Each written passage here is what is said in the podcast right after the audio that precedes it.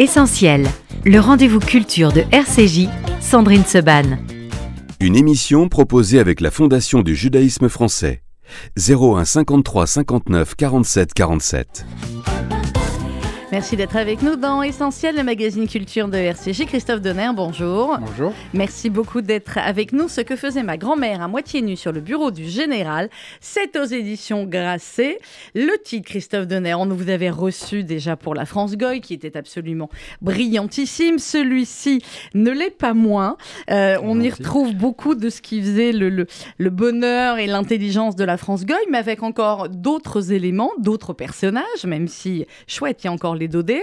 Euh, le titre, il vous est venu dès le début de l'écriture ou alors c'est quand vous avez... Parce que évidemment, on ne le, comprend que dans les dernières phrases euh, du, livre. Euh, Est-ce que c'était le point de départ ou c'était ben, le, point de conclusion? Non, c'est au, cours de, au cours de la fabrication du livre, effectivement, et la découverte de, l'article dans l'IB qui m'a éclairé, enfin dont je parle. Dont on parle à la fin. Donc ouais. celui-là, on, on, ne, on, ne, révélera pas euh, ce que faisait votre euh, grand-mère. Mais euh, comme dans le précédent livre, dans La France Goy, euh, Christophe Donner, c'est un mélange entre votre vie, des éléments de votre vie et des, le parcours de la France, de quelques hommes glorieux de la France et d'autres beaucoup, beaucoup moins glorieux. Et c'est au-delà de cela aussi, évidemment, un regard sur l'antisémitisme en France et sur le fascisme, sur la montée de l'antisémitisme et sur certains euh, personnages euh, et relations père-fils. Euh, les Dodés, vous aviez encore des choses, vous aviez encore envie d'écrire des choses sur eux? Ah ben là, c'est la conclusion, là, maintenant, les Dodés... Là, on a fait le tour Là, je crois que ça y est. Enfin, il y a, y a, y a d'autres personnages, j'ai appris par la suite, qui, des, des trans. Oui. Hein, il y a un trans Daudet, euh, donc très intéressant à suivre. Mais bon, ça ne me passionne pas trop. On pas... Alors, on va faire juste un petit rappel, Christophe Donner, parce qu'on est, on est mercredi, on est en période de vacances scolaires. Je me dis qu'à chaque fois, ces émissions doivent être aussi didactiques, pédagogiques pour euh, les jeunes qui nous écoutent. Les Dodés, en un mot, et après, on va aller dans le cœur de leur parcours. Mmh. Eh bien, les Daudet, la, la, famille Daudet est euh, emblématique de l'évolution, de la création, de l'évolution, disparition et résurgence de l'antisémitisme mmh. en France. Ça, c'est certain, avec la, la, la, création du père, enfin, de, la création, oui, le financement par Alphonse Daudet euh, de la France juive, le, le bouquin de Drummond. De Drummond. Et euh, alors, Drummond Alphonse Daudet est mort euh, au milieu de l'affaire Dreyfus, hein, à peu près. Il n'a pas vu la conclusion euh, euh, qui a quand même euh, porté un coup euh, rude à l'antisémitisme en France. Hein. C'est vraiment euh, à la fois réveiller la, gauche, réunir la gauche et, euh, et balayer les, les dangers antisémites qui, qui, étaient vraiment très très forts. Quoi. Et, et, vous parlez, j'imagine que vous avez repéré dans notre salon de RCJ, oui, le grand bah J'accuse. Voilà, voilà. Vous le, parlez le, face le J'accuse de, de, de Zola. Et, euh, et, donc après, l'héritage euh, pris par, euh, par Léon, le fils d'Alphonse, et qui est, euh, avant la guerre de 14, euh, tout à fait antisémitique, antisémite, très très virulent, et qui s'associe euh, après à bon, avec les royalistes pour avoir plus de surface, je pense, et puis euh, bon, par, par, par intérêt, hein, avec Maurras, euh, c'est plus par intérêt que par autre chose, et, euh, et surtout, ce qui lui arrive, ce qui leur arrive, c'est évidemment l'affaire la, Dreyfus qui, euh, les, met à genoux quand même, les antisémites, et la guerre de 14. Parce que la guerre de 14, euh, là, il n'y a plus question de...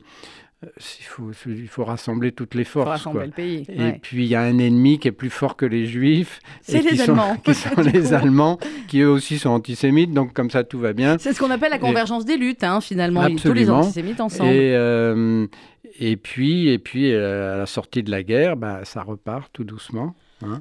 ça, ça, ça, revient. Puis les, les années 30. Alors. Euh, ce qui, ce qui m'a beaucoup intéressé, c'est de voir comment, d'abord comment on a évacuer le fait que Léon Daudet était vraiment le chef de l'extrême droite française. Avec l'action française aussi. Avec l'action, la création de l'action française, dont mmh. il était vraiment le chef. C'était pas Maurras, c'était lui qui était mmh. le financier. On sait que ce qui compte, euh, c'est quand même l'argent. C'est lui qui apportait l'argent, c'est lui qui apportait le, le, le, le dynamisme, la, figure médiatique, c'était lui. grand, grand tribun, allant à tous les procès, une centaine de procès, il a eu le droit à une centaine de procès qu'il a lui-même déclenchés ou qu'on lui a fait, plus qu'on lui a fait qu'il ait déclenché. Donc quelqu'un dont on parlait tout le temps, tout le temps, tout le temps, et avec euh, un talent euh, d'écrivain euh, indéniable mm. et de polémiste inégalé. Et donc, mais par la suite, et après la guerre de, de 40, les historiens ont vraiment son, ça a été occulté. Son, Alors j'ai voulu savoir pourquoi, c'est assez simple. Euh, j'ai découvert sa vie tout simplement mm. et cette histoire euh, complètement euh, incroyable. Qui, moi j'adore ce genre de choses, comment la petite histoire. C'est la petite histoire du, de l'homme qui a, voilà, son fils se suicide et tout s'écroule. C'est pas une petite histoire pour lui. Mm. Au regard de la grande histoire, c'est une histoire anecdotique. Et bien justement, c'est cette anecdote-là qui, qui change tout et qui change la face du monde, si on veut dire. En tous les cas, la, la, face de, la France, parce qu'elle perd son chef. Elle est décapitée à ce moment-là par, cette, par ce suicide, qui n'est pas n'importe quel suicide, qui est le, le suicide d'un fils de 14 ans qui a été élevé dans l'antisémitisme, dans l'extrême droite, le culte du, roi euh, qui allait revenir, Philippe IV qui devait revenir et, euh, faire de son père, euh, donc Léon Daudet, le, régent, hein, carrément, c'était ça qui était, qui était prévu dans, l'idée familiale. Et, et puis un, garçon très intelligent et justement euh, je sais pas, il a eu une illumination à un moment, euh, inverse à, l'antisémitisme, et il s'est, euh, il s'est pris de, passion pour l'anarchie. Pour les anarchistes. Et, et voilà, il est devenu anarchiste en l'espace de quelques jours, je pourrais dire, selon les témoignages. Et, et, avec cette folie qui était la sienne, parce qu'il était quand même un peu timbré, avec le père qu'il avait et dans les circonstances c'est très, moi, ça m'a beaucoup touché l'enfance de, de, ce garçon parce qu'il a il faisait toutes les manifs avec son père, les, euh, les camelots du roi avec les euh, les cannes à, bout, euh, à bout plombé, etc. Donc il était dans cette culture-là de violence et de, et de haine, quoi, de, pas seulement des juifs, des communistes, de, de, de tout ça, de, lutte permanente. Euh, et, tout d'un coup, à la puberté, à 14 ans, euh, il garde cette violence-là, il la retourne contre lui. C'est un peu ça l'histoire. Ce que vous dites, Christophe Donner, j'ai pris deux, trois notes là. Euh, vous parlez du pouvoir de l'argent. C'est le cas effectivement dans tous les mouvements fascistes, antisémites et terroristes euh, islamistes. Mhm. Et c'est les mêmes finalement euh, aspects qu'on retrouve, à savoir l'argent, l'embrigadement. Là, vous parliez effectivement de la manière dont ce jeune a été embrigadé et cette culture de la violence et de la haine. On peut dire que c'est finalement tous les aspects communs de tous ces fascistes, nazistes, terroristes islamistes, etc. Ah oui, c'est exemplaire. Il n'y a pas d'autre. Euh, il faut de l'argent pour faire une révolution. Euh, quand je parle d'une révolution, c'est même un coup d'État. Il faut de l'argent. On voit, je sais pas, vous avez certainement euh, vu le, le documentaire en trois épisodes sur le Hezbollah. Oui. On voit l'importance. Oui, par oui, vraiment passionnant. Nos amis, je signale, notre ami Serge Calfon et Magneto euh, Prod. Ouais, on voit la, euh, comment l'argent euh, détermine tout et, et, et, il est effacé, il est caché par l'idéologie. Et, là, c'est pareil. On, Daudet parle de euh, bah il fait des, grands discours sur la France, sur la, pureté de la race, sur des, conneries comme ça. Et en fait, euh, bah, derrière ça, il y a beaucoup d'argent. Et c'est une affaire lucrative. C'est une très très bonne affaire pour tout le monde. Et lui, il en profite. Alors, il n'est pas très doué non plus, hein, il faut dire ce qui est. Et, euh, non, on, en bah, comme vous, finalement, au début du livre, j'ai de la provoque, mais on va expliquer pourquoi l'écrivain, en tout cas, ou Christophe Donner, fait lui qui a écrit ce livre, va vendre oui, alors, c'est son âme Ça, c'est une petite manie que j'ai, euh, c'est de raconter comment j'écris un livre. Mais oui. Ça, pour moi, c'est aussi romanesque que le, que, le sujet même du livre. Et je ne peux pas m'en empêcher, ça m'amuse, ça me... Ça ah ben nous aussi. Je pense que ça distrait le, le lecteur, c'est parce que un, de mes... Euh, enfin, le diable, pour moi, c'est l'ennui. Hein, écrire des livres, c'est pour ça que les livres d'histoire sont très difficiles à écrire parce que c'est quand même parfois un peu ardu, un peu chiant. Et donc euh, j'essaie de mettre, et puis ça m'amuse, et puis, et puis c'est, c'est aussi une, recherche de vérité, de dire euh, voilà d'où je parle, voilà ce qui m'arrive, comment je découvre les choses, comment euh, c'est moi qui parle, c'est ma vérité évidemment, c'est un pléonasme. Mais, euh, mais je trouve c'est important de, mettre ça en, en, écho quand on raconte l'histoire, la grande histoire, et quand on raconte une, petite histoire. Donc euh, après, je, je crois que je m'autorise aussi des, des inventions. Oui, des, ah bah oui, sinon vous allez nous dire Je pense que le lecteur n'est pas dupe et, et, suit la chose avec, avec amusement mais je crois quand même que je. Enfin, c'est pour ça que je mets beaucoup de citations euh, d'époque, euh, que je respecte les, faits. Sinon la vérité, au moins les faits. Après, euh, c'est pour ça qu'il y a des grandes plages de citations pour laisser le, lecteur se faire un propre, son propre jugement. Alors bien sûr, c'est toujours un choix, c'est toujours un, choix déterminé, mais bon, euh, dans, le paquet, je pense que les gens peuvent se, faire une idée. Ah, non seulement on se fait une idée, mais on apprend aussi beaucoup de choses. Mais encore un mot, parce qu'il y a plein de phrases évidemment sur la, sur la littérature, sur le travail de l'écrivain, sur comment on écrit un livre. Et vous dites à un moment donné, Christophe Donner, les livres sont pleins de quêtes qui n'aboutissent pas et de recherches qui ne voient jamais le jour. Est-ce que néanmoins, à la fin de, ce livre, euh, votre quête a abouti? Non. Non. Parce qu'en fait. Euh, Mais en fait, elle peut jamais aboutir, la quête d'un écrivain. Non, surtout celle-là, parce que euh, ça fait 30 euh, ans que j'essaie d'écrire un livre sur mon grand-père. Et là, dans La France Goy, j'ai écrit un livre, je suis parti pour écrire un livre sur mon grand-père. J'ai fini par faire un livre sur l'antisémitisme. Mmh. Et, et, là, je voulais parler de mon grand-père et j'ai fait un livre sur ma grand-mère, enfin mmh. grosso modo. enfin, sur et sur les antisémites aussi. Oui, oui, bien sûr. Euh, et, c'est à chaque fois un moteur ma prétention, c'est arriver à faire un livre sur mon grand-père. Et euh, bah voilà, peut-être le prochain, mais je ne crois pas. Je pense qu'il y a toujours des, c'est des, des idéaux comme ça. Ils ne sont pas faits pour être atteints. Mais, mais finalement, peut-être que c'est toute votre œuvre euh, quand on l'additionne, Christophe Donner, qui sera le livre sur votre grand-père.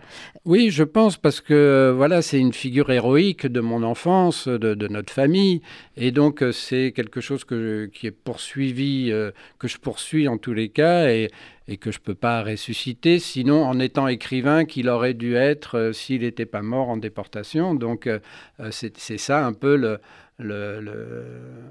la motivation mmh. primaire et ultime. Alors, euh, dans le livre, effectivement, au début, vous racontez comment vous allez écrire euh, ce livre. Et il y a un personnage dont je voulais qu'on parle et une monnaie, euh, l'Ether. Ça existe réellement, Christophe Donner, l'Ether Ah, l'Ethereum, oui, c'est une monnaie. Alors, je connaissais l'autre monnaie là dont on parle, les cryptos, voilà. Mais l'Ether, je ne connaissais pas. c'est quoi? Et l'écrivain que vous êtes, en tout cas l'écrivain qui écrit ce livre, va vendre, va vendre en fin de compte son, son cerveau, ses pensées, sa création de livre. Parce qu'on peut vendre son cerveau, ses pensées, c'est une chose. Euh, c'est compliqué quand même, mais là, il vend la création de son livre en direct. Oui, alors bah, les, crypto-monnaies, bah, c'est des, monnaies euh, virtuelles qui ne sont pas virtuelles, qui sont qu'on achète et qui sont sur le, métaverse. Enfin, bon, je ne vais pas faire un cours parce que je n'en suis pas capable. J'essaie de l'expliquer dans le livre et je crois que je suis même incapable. Non, on comprend, on comprend. Oui, ça va. Et, euh, et donc, euh, c'est une rencontre fortuite, tout, à fait réelle, celle-là, parce qu'il y a aussi des choses euh, qui se passent réellement, avec un collectionneur euh, assez dingue qui, collectionne des. qui a fait fortune dans le, dans le métaverse et dans les crypto-monnaies, et qui, pour dépenser son argent, achète des appartements de célébrités qui viennent de mourir. Et, il veut euh, les laisser pareilles comme elles sont. Voilà, mais il faut absolument pas qu'elles soient touchées par euh, euh, la famille pour récupérer les trucs. Non, il faut que ça, soit figé dans le temps, du, à l'instant le plus proche de, de sa mort. Ce qu'il en fait, j'en sais rien. Mais c'est un grand mystère très euh, intéressant, enfin bon, assez délirant. Et donc en entrant en contact avec euh, ce personnage, euh, je trouvais qu'il était assez intéressant. Et, donc j'ai filé la métaphore qu'il représente, parce qu'il est réel et en même temps imaginaire dans, ses développements.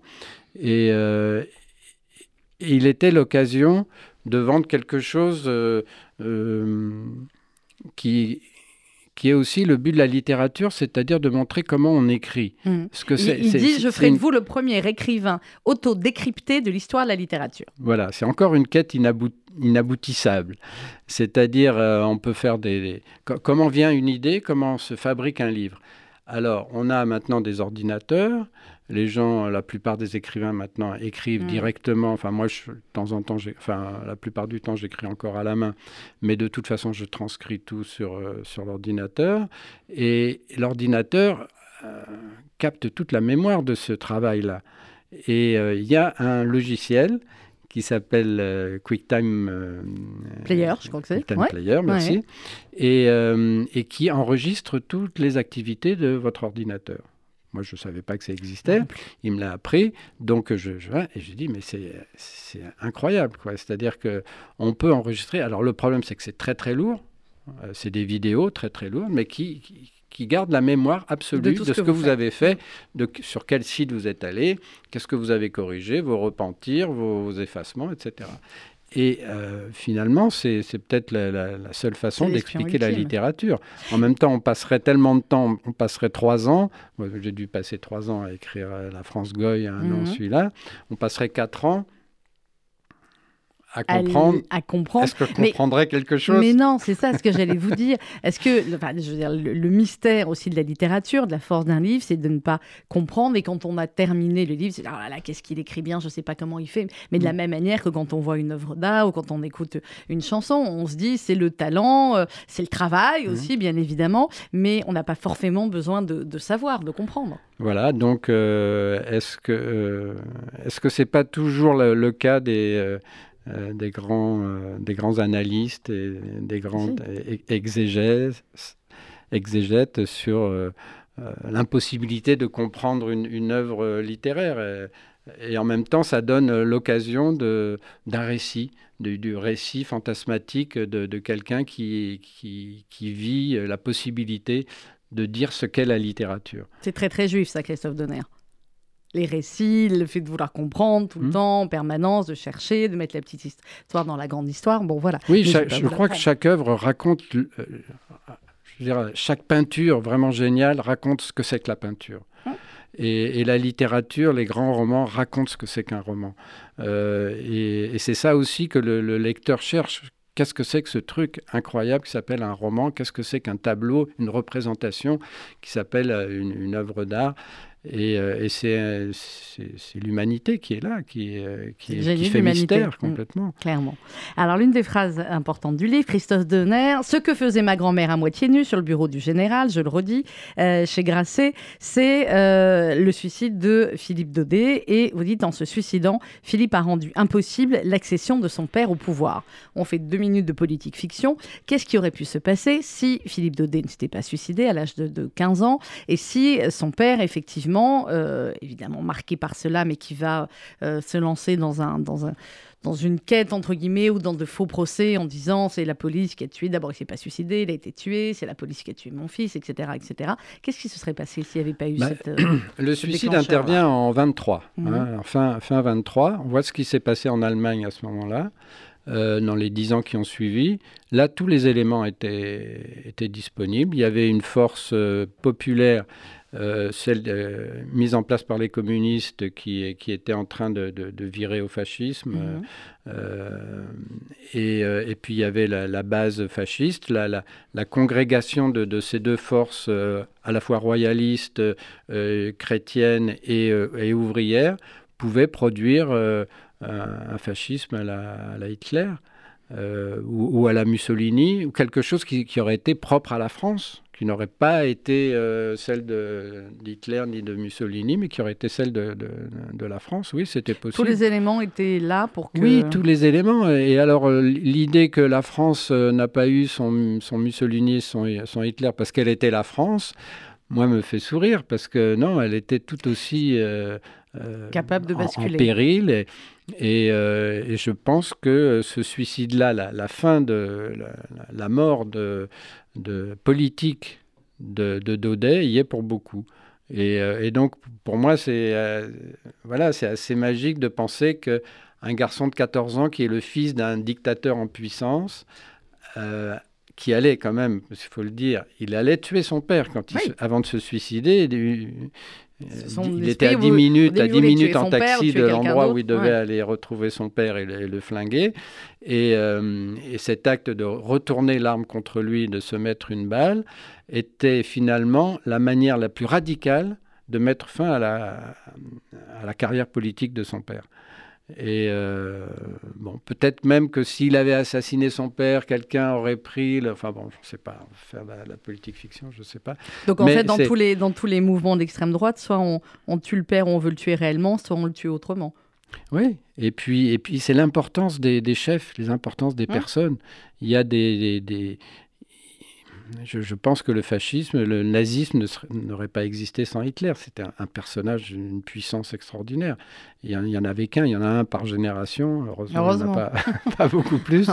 Mais, euh, ou alors, quand, celui-là tombe, il y en a un autre qui, se relève. C'est possible aussi. Non, ça, généralement, c'est dans le, champ des partisans. Amis, si tu tombes, un autre. Voilà, c'est ça. Mais bon, euh, euh, ça n'empêche. On peut toujours gloser là-dessus. Oui, toujours gloser et, permettre aussi de comparer à, la France d'aujourd'hui. Alors, il y a tout un aspect, on va revenir hein, sur les dodés euh, et, sur la presse aussi de l'époque, parce que c'est extrêmement important à la fois l'Action française et puis le, journal des, euh, des anarchistes. Euh, est-ce que c'est le, début aussi d'une certaine relation de la presse avec les, les, les, politiques? Est-ce que c'est la manière dont ils vont chacun utiliser, entre guillemets, la, la mort de ce pauvre gamin avec une lettre d'abord publiée. Ils vont publier la lettre qu'il avait écrite à sa mère, du côté du journal des anarchistes. Et puis ensuite, euh, l'Action française va republier autre chose. Enfin, il y, a un combat aussi qui se joue au niveau de la presse là-dedans. Ah bah oui, là, c'est les...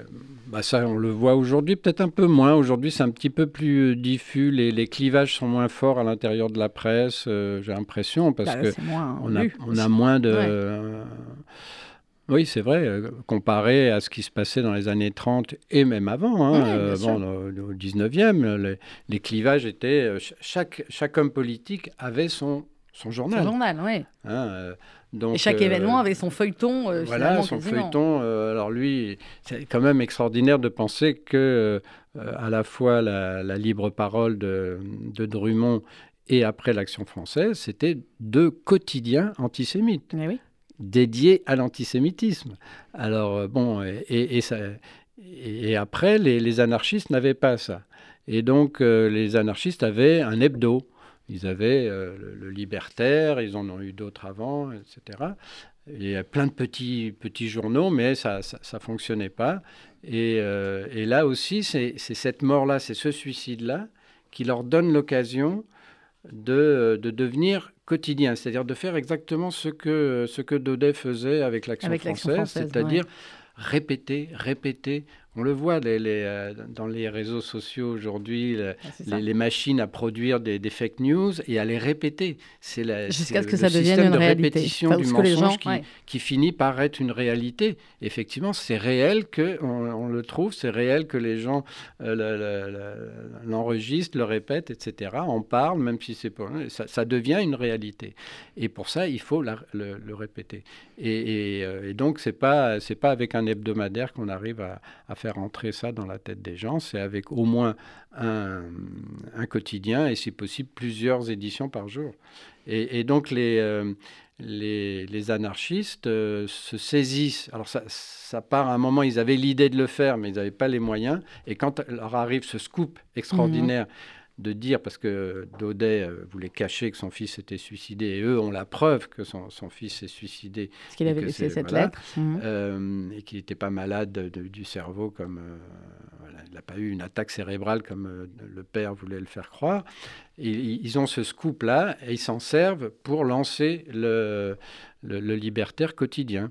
Et euh, mais ça marche pas parce qu'ils se disputent les uns les autres. Parce que... ah bah parce qu'ils sont anarchistes. Au moins du côté du mouvement fasciste, il y a un chef, tout le monde obéit. Vous voyez, eh oui, parce que hein. c'est ça aussi, l'anarchie, euh, c'est quand même le, contraire, le contraire de, la hiérarchie. Et donc, euh, ça, pose on a l'explication. On a l'explication. On va marquer une petite pause musicale, Christophe Denner. On va continuer à parler avec vous de ce que faisait ma grand-mère à moitié nue sur le bureau du général. C'est aux éditions Grasset. Il sera à votre place exactement mercredi prochain. On connaît plus comme chanteur, mais c'est un excellent écrivain aussi. C'est le chanteur Raphaël qui sera donc avec nous mercredi prochain. tout de suite.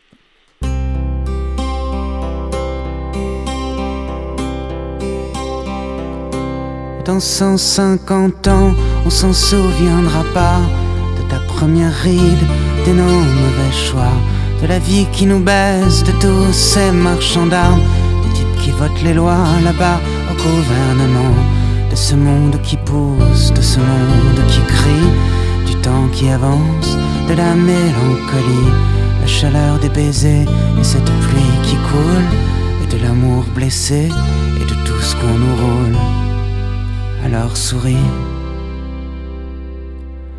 Et dans 150 ans, on s'en souviendra pas de la vieillesse qui prend de leurs signes de croix, de l'enfant qui se meurt, des vallées du tiers-monde, du salaud de chasseur qui descend la colombe, de ce que t'étais belle et des rives arrachées, des années sans sommeil, cent millions d'affamés, des portes qui se referment de t'avoir vu pleurer de la cour solennelle qui condamne sans scier.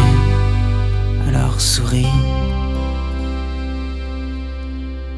Et dans 150 ans, on n'y pensera même plus à ce qu'on a aimé, à ce qu'on a perdu. Allez, vidons nos bières pour les voleurs des rues. Finir tous dans la terre, mon Dieu, quelle déconvenue. Et regarde ces squelettes, nous regardent de travers et ne fais pas la tête, ne leur fais pas la guerre. Il ne restera rien de nous, pas plus que deux. J'en mettrai bien ma main à couper au feu. Alors souris.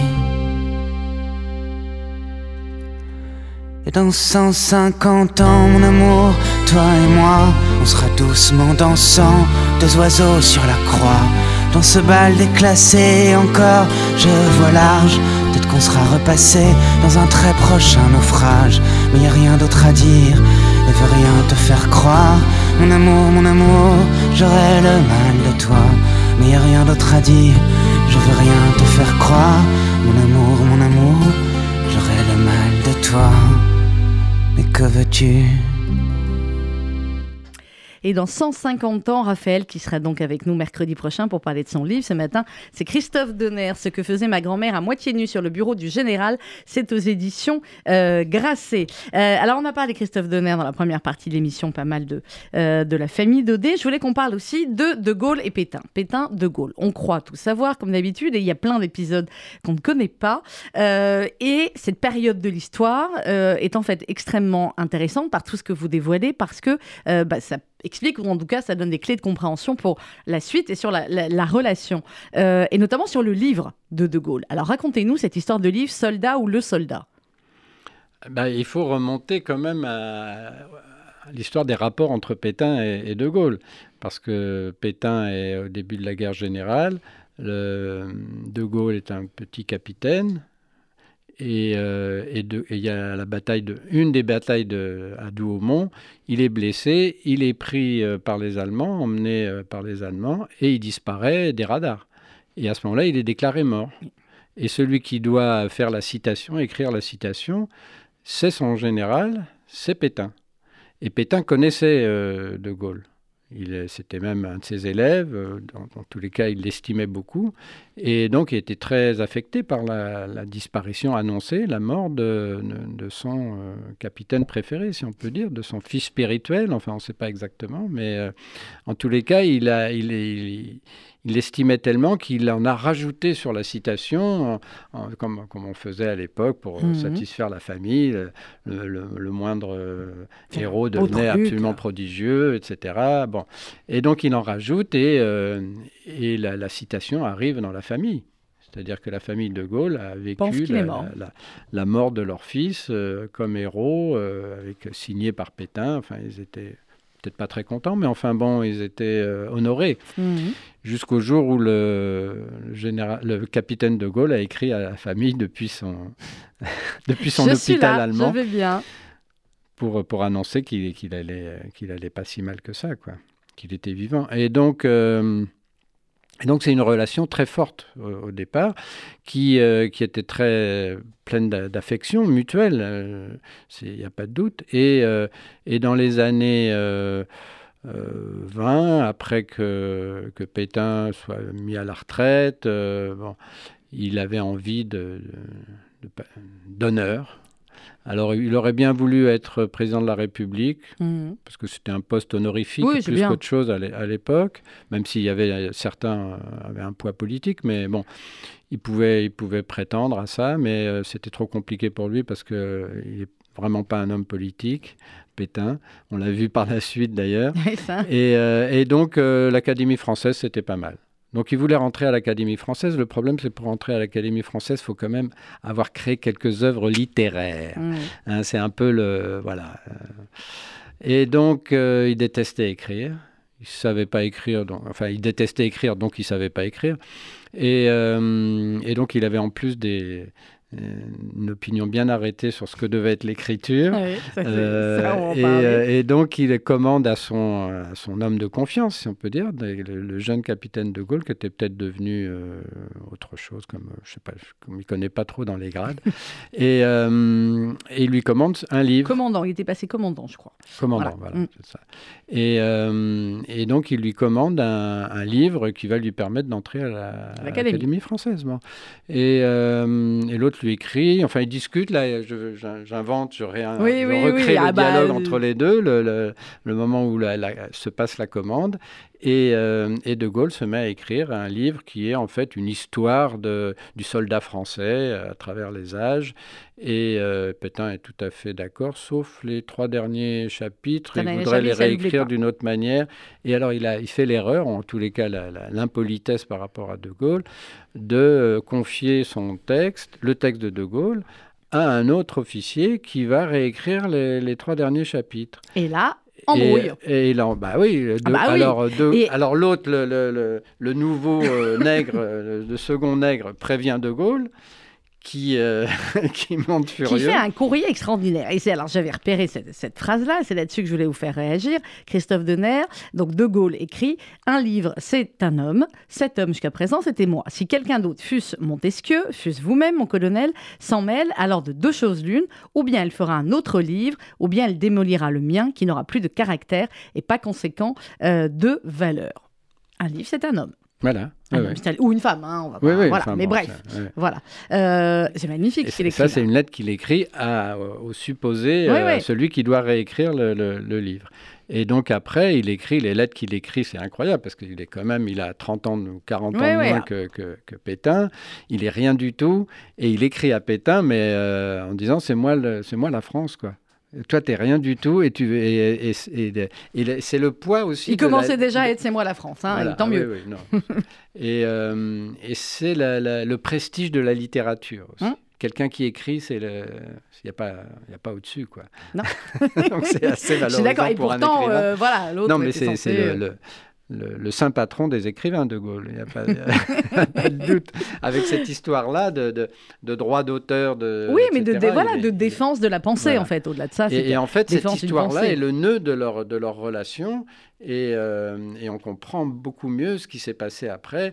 Et, euh, et ça devient une tragédie grecque euh, avec la guerre de 40 et, et tout ce qu'on sait là. Mais oui, alors je vous refais faire la politique fiction. Imaginons De Gaulle aurait cédé ou Pétain aurait pas voulu réécrire les derniers trucs. Ils auraient écrit, ils seraient restés copains entre, entre guillemets, on se Mhm. comprend. Euh, vous écrivez un peu plus loin, encore un fils qui tue le père, dira-t-on. Sauf que c'est le père qui, déniant tout droit d'auteur à son fils, a symboliquement tenté de le tuer. S'il n'y avait pas eu ça, est-ce que les relations de Gaulle-Pétain auraient été autres? Bah, je pense que s'ils étaient restés amis, euh, s'il n'y avait pas eu ça, s'ils étaient restés amis, oui, je pense qu'il aurait eu assez d'influence sur Pétain pour euh, Vous vous éviter, éviter la, la débâcle de Pétain qui était livré à lui-même. Euh, en 40 et qui a fait n'importe quoi. euh, et je pense que s'il avait eu euh, plus d'estime pour De Gaulle, enfin bon voilà. Il Non, mais il- voilà, il c'est intéressant. vraiment- Ça, il- on peut pousser très oui, loin, mais c'est extrêmement aurait- intéressant. Il aurait gardé son statut de, de- de successeur euh, Mhm. de Gaulle par rapport à Pétain, et donc il aurait dirigé la manœuvre bien, bien avant, parce qu'il était empêché tout le temps de Gaulle de- d'assumer cette, cette charge d'héritier de, du pouvoir. Quoi. Donc, euh, bon, voilà, on peut imaginer ça. On peut imaginer plein de choses. Et on se serait battu pour de vrai contre les Allemands, ce qui est quand même l'histoire de la guerre de 40. C'est une, une, c'est un, état-major qui, qui, renonce. Qui renonce, une débâcle et un, au-delà, c'est au-delà de la défaite, c'est un non-combat. Vous avez raison. c'est, ce que c'est ce que euh, Poutine souhaitait que fasse euh, Zelensky. Bah oui, s'enfuir à l'étranger et, laisser le pays et, laisse, voilà. laisse, tout le monde. Voilà. Alors un mot, Christophe Donner. Il y a tellement de sujets dans le livre qu'on peut pas tout aborder, mais un mot aussi effectivement sur la famille Gosset, euh, sur la grand-mère dont il est question au début et dont il est question à la fin, et sur d'autres personnages également du, du livre avec des destins, euh, avec des destins tragiques. Ben, oui, alors c'est voilà, c'est aussi le quotidien d'une famille euh, qui suit ça, euh, la grande qui est un peu à côté de la grande histoire, qui la touche comme spectateur, si on peut mmh. dire, et comme acteur, acteur sous-jacent. Euh, et, donc, bah oui, mon arrière-grand-mère, qui est un personnage euh, fabuleux, euh, une, institutrice, une hussarde, une hussarde de, de, la, la, République, mhm. et, et, qui meurt tragiquement. par un, voilà, elle, prend feu à la, cuisine. Alors, je veux rien dire, mais trois, quatre pages avant, quand vous commencez à décrire cette scène-là, je mm. commençais à m'énerver, à dire, mais il faut jamais faire ça dans une cuisine. Oui. Voilà. Bah, c'est tout. je vais vous dire. Ça, alors ça, ça, ça m'a énervé vraiment faire parce du que repassage dans la cuisine. Faire du repassage dans la cuisine avec un truc d'essence, avec le four, en même mm. temps, on fait le pain perdu. Non, on, on fait il y avait pas. tous les éléments pour. Euh, ouais, il y avait tous les éléments explosifs. Pour... pour une anarchiste, c'était assez. Euh, ben ouais, mais enfin, bah malheureusement, a voilà, avec deux garçons euh, derrière et un, et un, traumatisme. Mais bon, évidemment, vous le lirez dans le dans le livre. je l'ai dit, il y a beaucoup de choses sur le, la littérature et le pouvoir de l'écrivain, et aussi sur la publication des livres. Alors, il y a un moment donné où le vrai Christophe Donner, en tout cas celui qui a écrit le livre, fait des petites euh, euh, digressions, on va dire, sur, sur les éditeurs, sur la manière dont aujourd'hui l'édition euh, peut se passer ou pas, avec le pouvoir aussi de certains grands patrons. Et il y a quelque chose à la fin sur lequel je voulais vous faire réagir, sur la publication d'un livre. Parce que parfois, les, les, les, écrivains disent ce qui est important, c'est d'écrire. Voilà, moi, ce qui me va, c'est écrire, que je sois lu un peu, beaucoup, que je vende des millions d'exemplaires. Ce qui est important dans ma vie, c'est d'écrire. Et là, vous vous dites aussi que c'est euh, de sortir les livres. Je suis un écrivain, en tout cas votre, euh, votre, la personne qui écrit ce livre, je suis écrivain, j'ai besoin de sortir des livres, écrire, raconter, ça ne me suffit pas, je dois publier. La publication, c'est la respiration. Chaque fois que je sors un livre, je respire. Tout est respiration dans tous les domaines. Ben oui, moi je suis contente d'être là, de, ah, mais moi aussi, de parler de mon livre, euh, de, faire du spectacle. C'est un prolongement du livre, euh, évidemment, c'est essentiel. Et même l'échec est, important euh, quand plus personne, quand personne n'en parle, quand il n'est pas vendu, etc.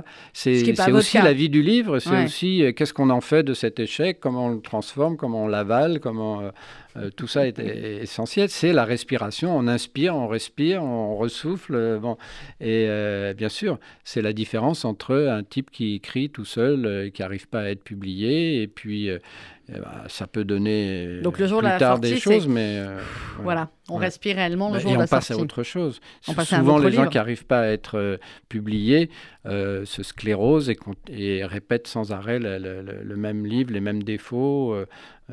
Parce qu'il faut que les mots sortent. Bah oui, une fois, que c'est, une fois que c'est, c'est, pour ça que moi je suis aussi obsédé par, euh, coincé par l'histoire de mon grand-père que j'arrive jamais à écrire.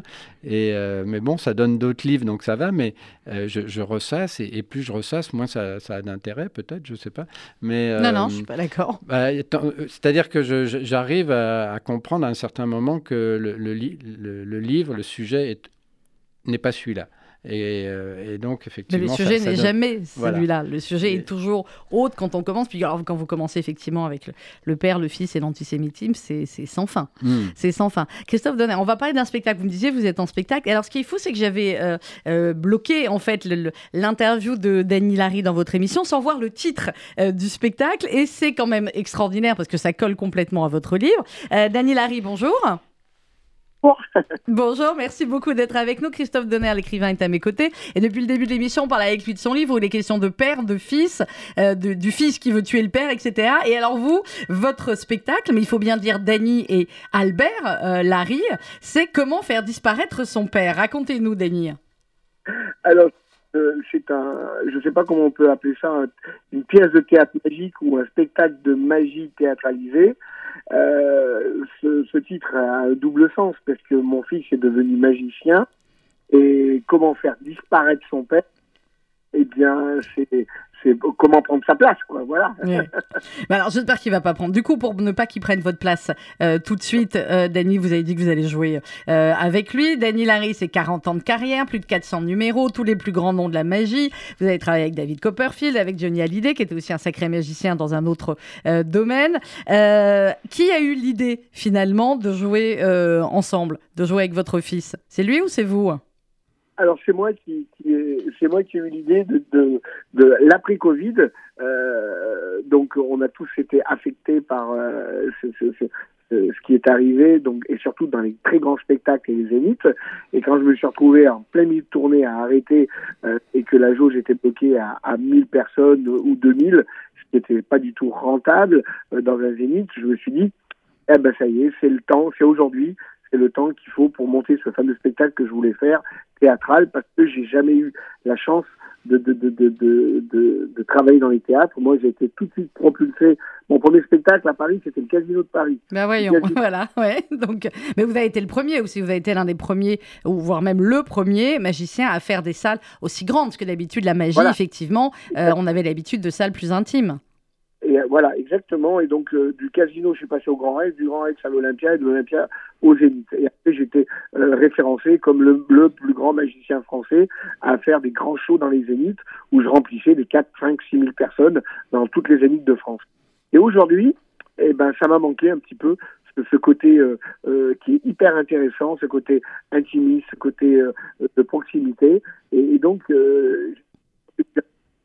de créer cette pièce de théâtre euh, magique. Alors, euh, et, du coup, euh, voilà, on a monté ça avec mon fils et, et assez alors, on vous entend pas très bien, Dany, ne bougez pas. Je sais pas si vous êtes en train, parce que sinon, c'est moi qui vais vous faire euh, disparaître. J'adorerais faire disparaître euh, Dany Larry comme ça. Euh, euh, Dany, est-ce que quand on est un, un, magicien, on sait que le plus, voilà, c'est auquel on tient le plus, comme les, les écrivains qui tiennent à leur secret d'écriture. Vous, c'est évidemment les secrets des numéros. Est-ce que, du coup, c'est vous qui avez donné vos secrets à votre fils ou pas du tout? Il a été apprendre auprès d'autres magiciens? Non, non, c'est moi qui lui ai donné les secrets. Euh, parce que euh, quand il a vu qu'il y avait beaucoup de magiciens qui, qui venaient chez moi, parce que j'ai construit énormément de, de, de, euh, parce que je suis créateur de tours de magie, de, de, choses pour pour que ce soit pour Copperfield ou pour Siegfried et Roy, surtout pour Siegfried et Roy qui étaient les plus grands magiciens de la planète à Las Vegas et que et que à 32 ans j'étais leur conseiller artistique et que je montais des grandes illusions pour eux. Euh, mon fils il a dit ouais ben, je crois que crois que mon père ça va être le meilleur prof c'est lui qui fabrique les trucs pour les autres. Alors voilà. Et donc on a on a on a créé ensemble. Par contre, on a créé ensemble euh, parce que lui, comme il est jeune, il a apporté ce ce, ce, ce sang neuf et on a créé ensemble des, des, des les, tous les tours de magie. Il y a plus de 30 tours de magie.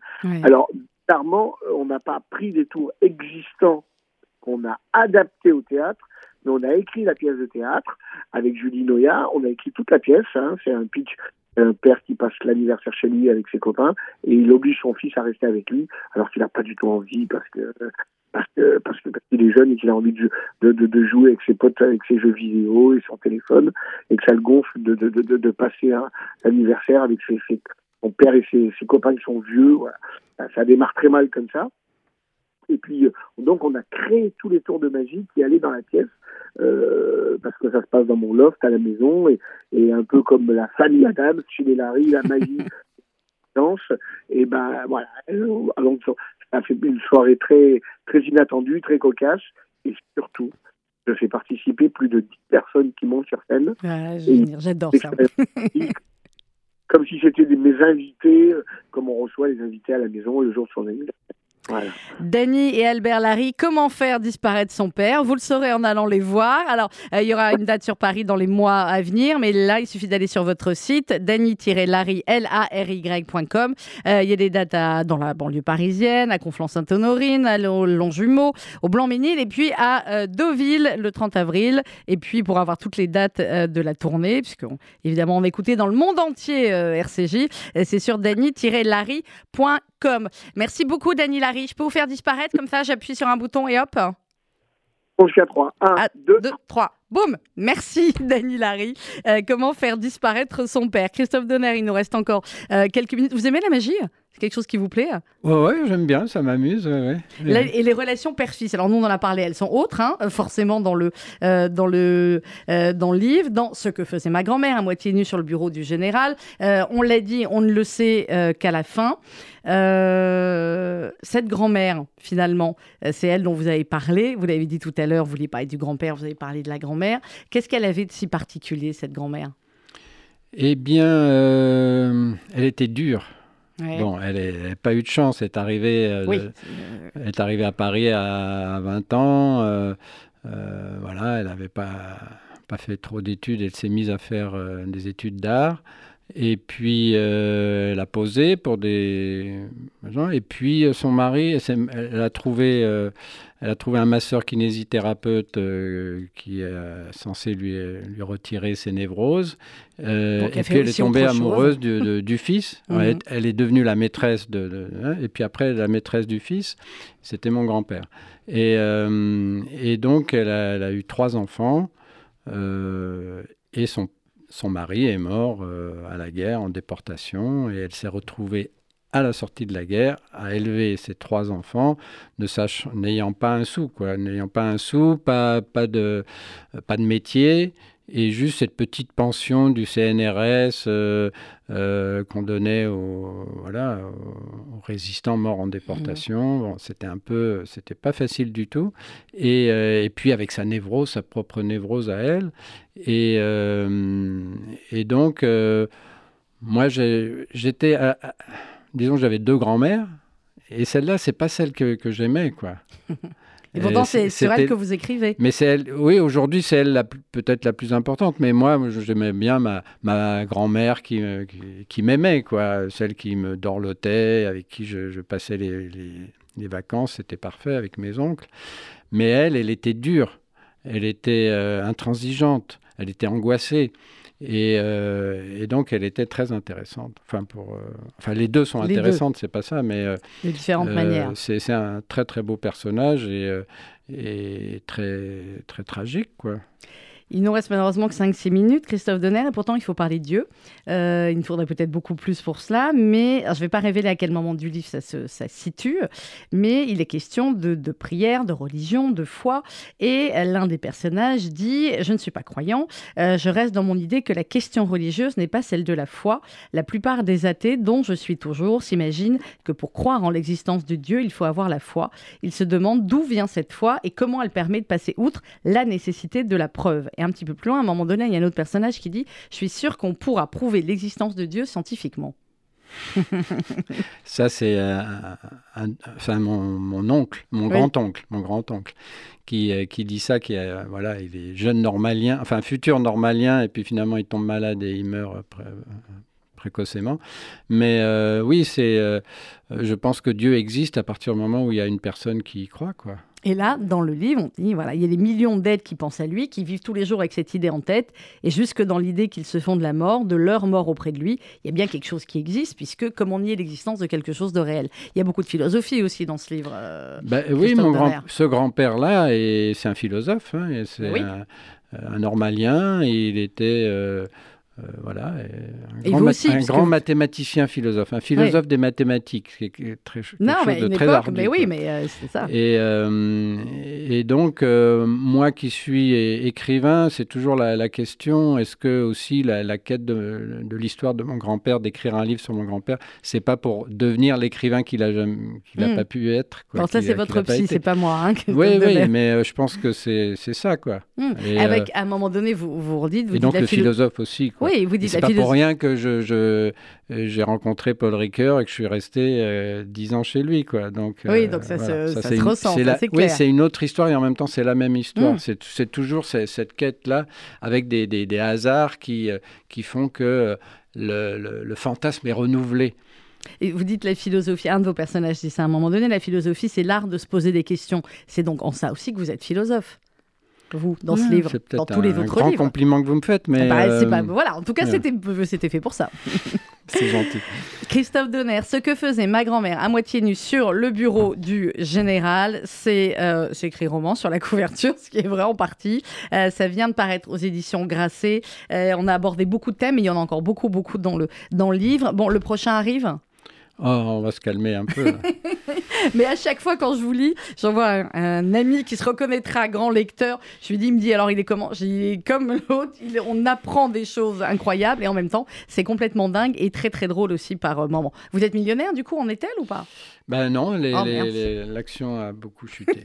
bon, ben, c'est pas grave. À cause, de, à cause de Poutine, tout est. Tout... Oh là là, tout est à ah cause de Poutine finalement, euh, ou presque. Dans quelques instants, merci Christophe Donner. On va retrouver euh, le journal présenté par Rudy euh, Saada. mercredi prochain, dans Essentiel, c'est Raphaël qui sera avec nous. Lundi prochain, je me retiens, j'attends l'ultime confirmation, mais je peux vous dire que notez l'émission de lundi prochain parce que ce sera la première fois qu'elle viendra sur RCJ. C'est un événement, mais bon, j'attends l'ultime confirmation. Voilà, Christophe, je vous ai mis moi aussi le, suspense. Euh, dans quelques instants, Rudy Saada et euh, toute la rédaction.